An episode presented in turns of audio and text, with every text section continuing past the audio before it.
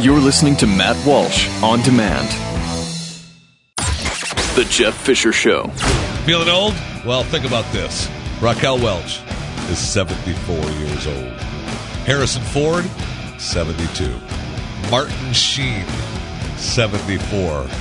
Paul McCartney, 72. How you feeling? Feeling better? Thought you were feeling old today? Don't.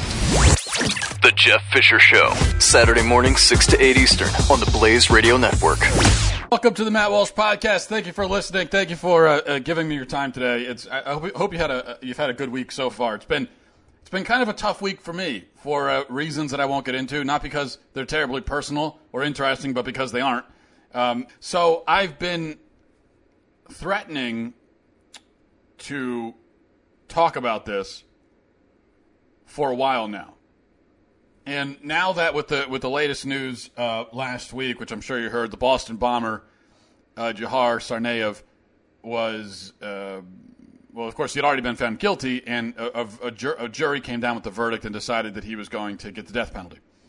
So, um, not that there's anything particular about that case that changes my position on the subject of the death penalty, because because of course that wouldn't make any sense. If you're for the death penalty, then you're going to be for it in the case of the Boston bomber, and if you're against it, then you'll be against it because it's just you're either for it or you're against it. But that case brought up the subject, generally speaking, of the death penalty. So I thought, okay, now is finally the time. I'm going to stop being a coward. Um, I'll just uh, uh, I'll come out and, and, explain my position on the death penalty and, and, why I'm against it. And it's not so much that I'm a coward, which is why I haven't really talked about it before. But it's it's such a big subject, and uh, I know that when I when I talk about it or if I write about it, most of the people listening or reading will disagree with me because my audience is generally, you know, right wing conservative, and right wing conservatives tend to be for the death penalty. And so I know that most people will disagree with me. I want to make sure that I really bring it with great arguments. And so it's taken me a long time to kind of put them all together and compile them. Um, and so that's what I'm going to try to do today. If I had talked about this subject of the death penalty at any point before the last few months, I would have I would have told you it, w- w- it would have been entirely different. The discussion would have been entirely different. I would have told you why the death penalty is right and why it's just. I would have told you that it's an important tool for a civilized society, that it helps deter crime, that it brings closure to the families and the victims, and, and that it, it gives you know these killers what they deserve. Uh, I would have told you all that. I've been I, I've been saying that myself. I was very ardently pro death penalty for a long time, for my entire life, up until just very recently. I say my entire life. I'm not going to say I was pro death penalty when I was like three years old. That would be a little strange to have a three year old who feels really strongly about executing criminals. But for as long as I've understood the issues, I, I've been for the death penalty until recently. And I can't say for sure what changed my mind. It, it wasn't an emotional decision. Um, it wasn't even at first intellectual, I don't think. I think it was more in my gut. And there was just something about, something about the thought of taking a guy out of a cage, marching him into a room, strapping him to a gurney, and having these state employees euthanize him. There was something about that that never quite sat right. And it, it didn't quite fit with my general outlook on, on life and morality and the role of government. Uh, it, it never quite fit. And so I always had this pang in the back of my head like, I don't know you know, I'm, I'm making these arguments for it, and they seem like good arguments, but I'm not quite buying it. There's a disconnect. So eventually, I just, and this is a very scary process, but I decided to entertain the thought that I might be wrong. I had said so many arguments in favor of the death penalty, and like I said, if this Boston bomber case had happened uh, just very recently, I probably would be doing a podcast telling you, uh, "Well, thank God he's being executed." You know, here's why. Here's why the death penalty is such a great thing. And it, it, it's very scary, scary to start to think, "Well, maybe I'm wrong." And and to to as I said, entertain that thought. Um, instead of debating other people, I started to debate myself about it, which I do frequently with a lot of things. But I was debating myself, and and after a, a very rigorous and protracted argument, uh, one that that uh, honestly sometimes did descend into personal attacks and insults, I I found that myself presented five arguments against myself, which myself could not answer. So, what I want to try to do is give you those five arguments, the five reasons why I was wrong about the death penalty for a long time. Fully aware that, that most of you will not agree. I'm, I'm anticipating the you know the avalanche of people saying, oh, "I'm disappointed in you, Matt. I can't believe you're a liberal. How could you be so wrong about this? You're, it's the first time we've ever disagreed about something." Blah blah and so on. So I know that's going to happen. I might even lose some people over this. I, I don't know. But I don't want to just preach to the choir. I, I want to try to communicate the truth as I see it. And the truth is that I was very wrong about the death penalty, and you might be as well. And I want to give you the five reasons why in no particular order because there might be a good order for them, but I just, I, I'm, I'm kind of going off the top of my head here. So, uh, number one, number one reason why I was wrong about the death penalty is that the death penalty does not deter crime. So you think, okay, threaten to kill criminals and they'll stop being criminals, right? That's, that's kind of what you think. Seems like it makes sense. Threaten to kill somebody for doing something and they'll stop doing it. The problem is that the facts don't quite line up with that theory. Um, unfortunately, there isn't any credible evidence that the death penalty deters crime, especially because uh, violent crime rates are falling right alongside execution rates, which doesn't really make sense. If the death penalty deters crime, then if you have less death penalty, you should have more crime, right? Stands to reason. Uh, there's a report from, from several years ago that uh, that that showed that there's actually a lower murder rate in states without the death penalty. And there was a 2008 survey that I saw a long time ago um, that found that about 90% of the nation's leading criminologists believe that the death penalty does not deter crime. There is no deterrence factor. And then you have slightly less strongly worded, but there's a report from the National Research Council uh, that found that the deterrence factor has never been proven or supported. It's been stated, insisted, but nobody's ever proven it. And I get it, you know, yada, yada, yada, data research, et cetera, et cetera, and so forth. It doesn't really matter. Both sides can pull out the studies card.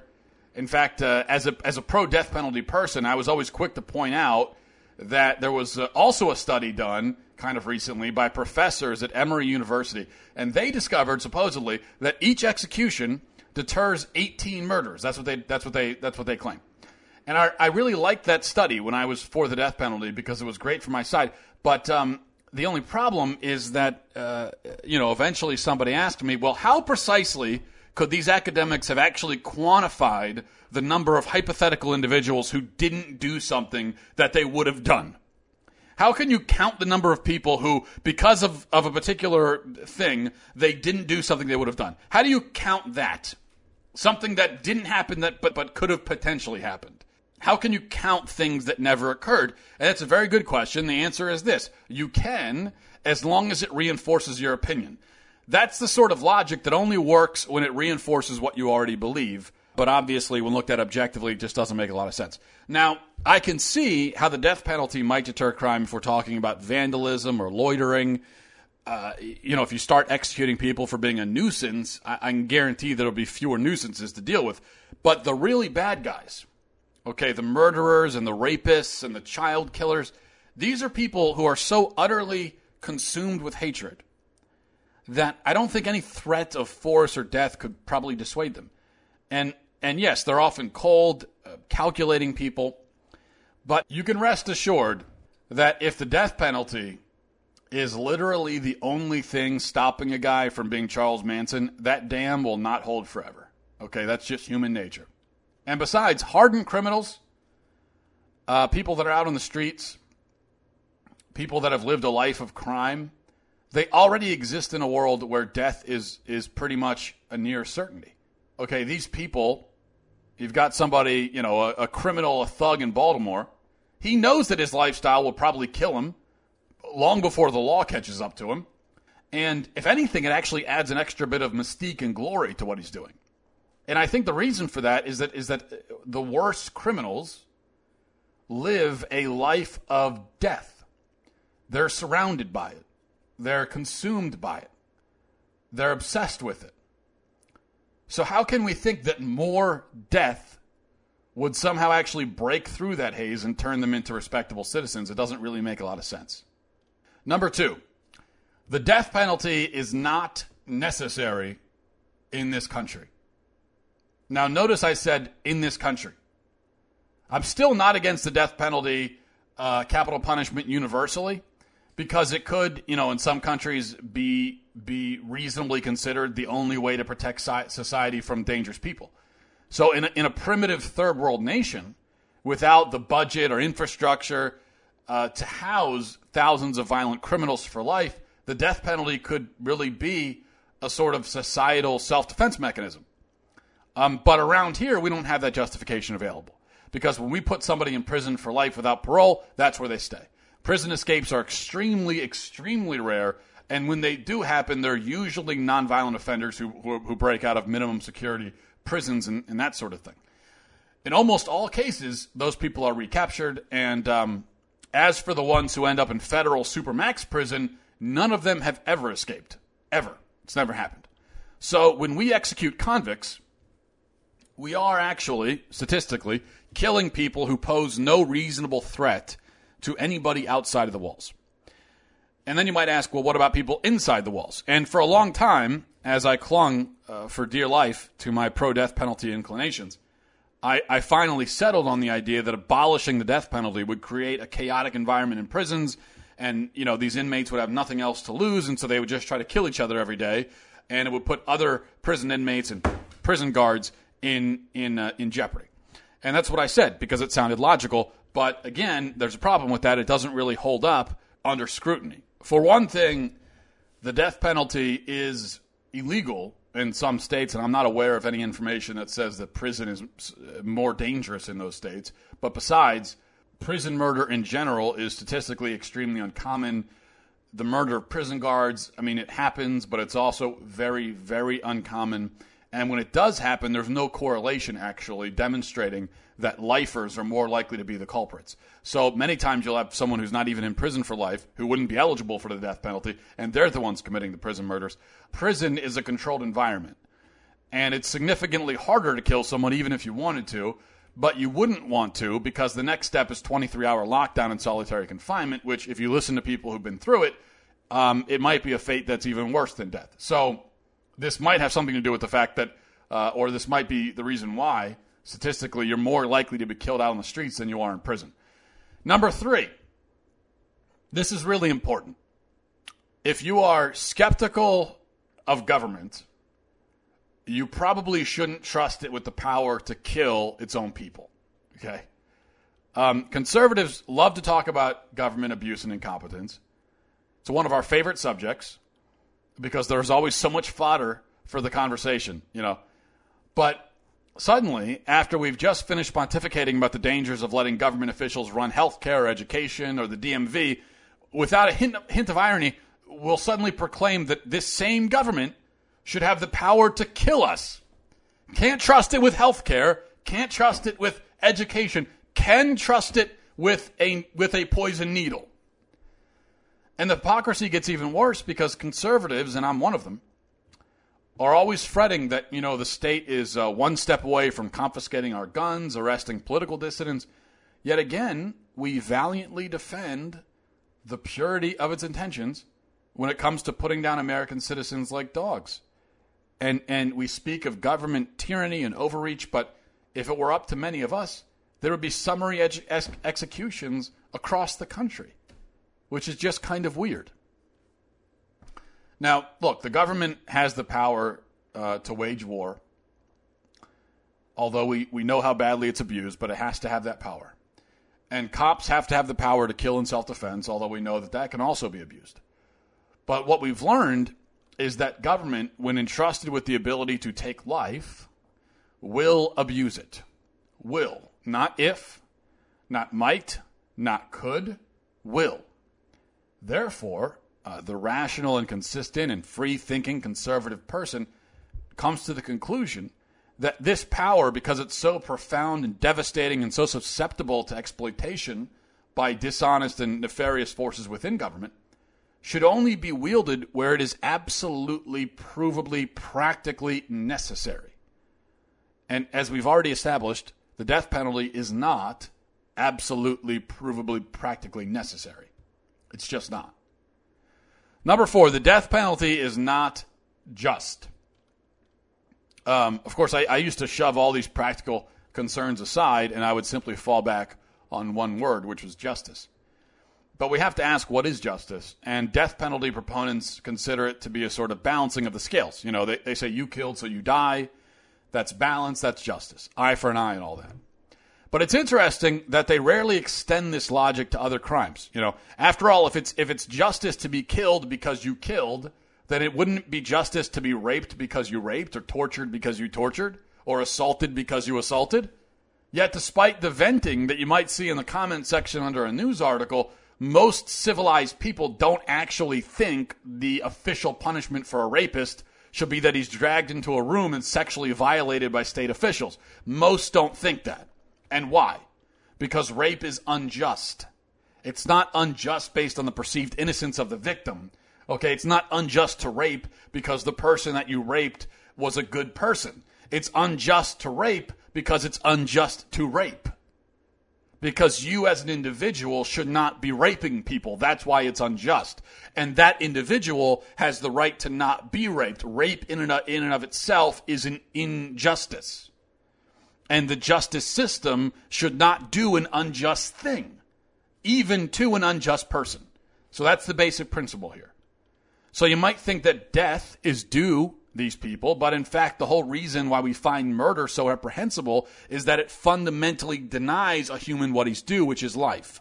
When a person is murdered, um, if it's straight up murder, like, you know, we know that it was murder, it wasn't self defense, you break into someone's home and shoot them in their face while they're sleeping we don't usually look at that the person that was shot in the face and decide whether or not this was an injustice based on you know this person's uh, moral track record, do we?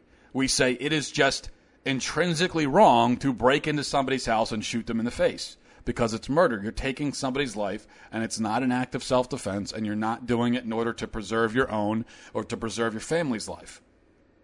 I think that same uh, standard should be applied to the state. I guess you should you should you should maybe sum this up with the old um, two wrongs don't make a right slogan, and it's a cliche, but it's also a fundamental and irrefutable moral principle, and it's it's one that only moral relativists would deny, which I think is another reason why conservatives should think twice about capital punishment, because it's kind of morally relativistic. It says that murder is immoral based on the morality of the victim. That to me is morally relativistic. Number five, I never figured out a way to be pro life and pro death penalty. I just, I couldn't figure it out. Now, granted, it's much more of a conflict to be anti death penalty and pro abortion. That makes no sense, and liberals often are. So anytime a liberal brings it up and says, "How are you? You know, uh, how can you be pro-life and pro-death penalty?" It's easy to flip that around and say, "Oh, you want me to justify my belief that murderers should be executed but babies should be saved?" Okay, right. Well, I'll do that after you explain why murderers should be saved but babies should be executed. You explain your part, I'll explain mine. Both positions are flawed, obviously, but the liberal position is just completely depraved. So, fine, I, I agree with you there, but now that um, you've masterfully deflected the question, you got to tell me, conservative to conservative, how do you justify it? You know, pro lifers defend unborn babies, unborn babies not on circumstantial grounds, but on the very solid rock of absolute principle. And here, the absolute principle is that life is sacred. And if life is not sacred, then there's no reason to be pro life, is there?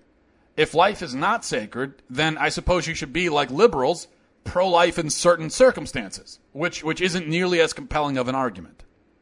But if life is sacred, is, then, then life is always sacred because that's a, a quality that it possesses. You know, does life possess sacredness? Yes or no? Is life a sacred thing? Yes or no? If there's ever an, a, a situation where it can no longer be sacred, then it's never sacred. Because that's the nature of sacredness. If a thing is sacred, then it's sacred.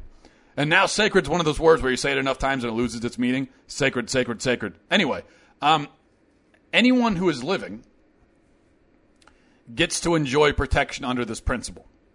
The only time where they forfeit, in some ways, that protection is if they um, are an imminent threat to you or your loved ones, or from the state's perspective, a, a nation is an, an, imminent threat to to its people.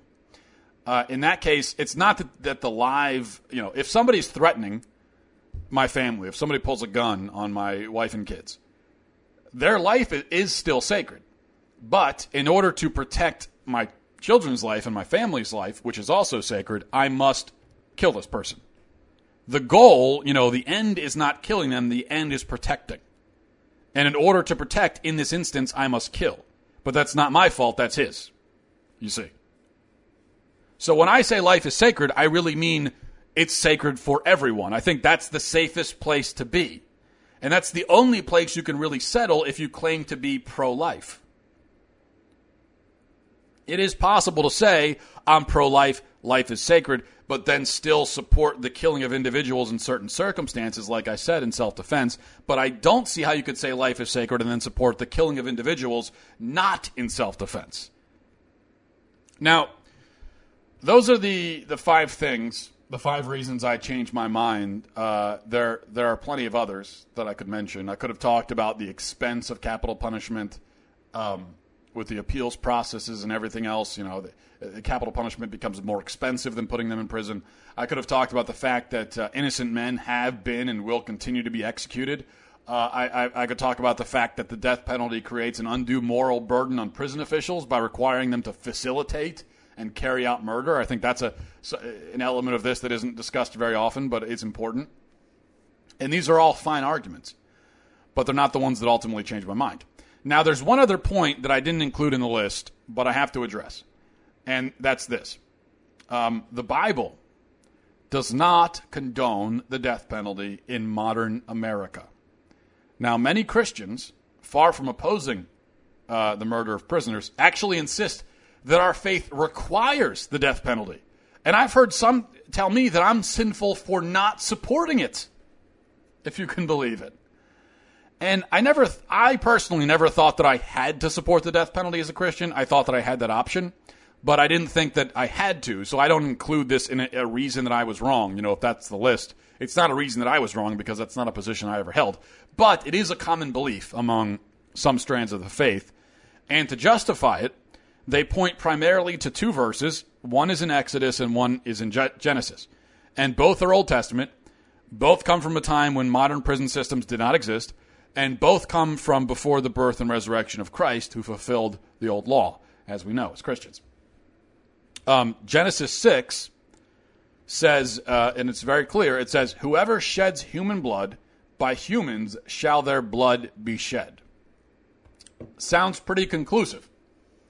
But keep in mind, this law was passed to Noah at a point when, according to Scripture, there was nobody left on earth save for Noah and his family. So human society at this point had been had been eliminated, and there were very few people left. And I'm guessing they had not. They didn't really have much of a prison system yet set up, um, and, and so obviously they were in a very different situation. Had someone gone psycho and started murdering people, what other option would they have but to execute the rogue party? They they would have to do that. There wouldn't have been any other way to segregate them and keep everyone else safe. Okay. Now in Exodus 21 uh, there's also some scenarios where capital punishment should be used.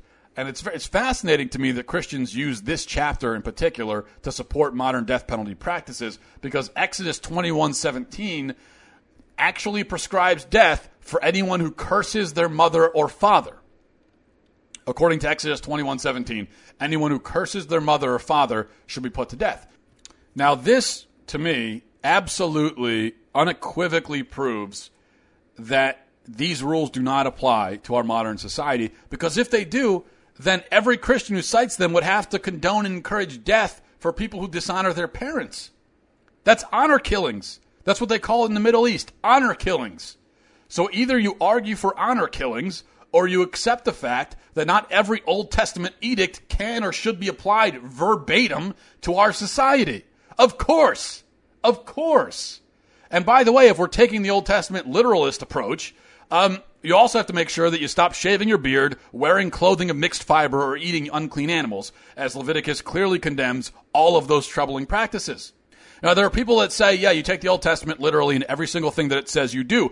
But 99% of these people do not follow that because if they did, they'd be living a drastically different life. And it's okay that they don't follow it because we are not meant, and this is very clearly laid out in the New Testament, that we're not meant to follow every single last rule and edict as is prescribed in the Old Testament.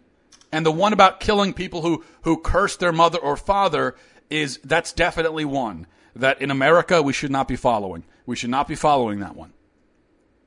Does anyone think that makes us not a Christian nation? Well, we're, you know, uh, we're not really anymore. But is that the reason why that we're not killing people who dishonor their parents? You know, uh, fortunately, Jesus came and he established the new covenant. And in establishing it, he specifically addressed some of these old laws. And in many cases, he gave us something entirely new.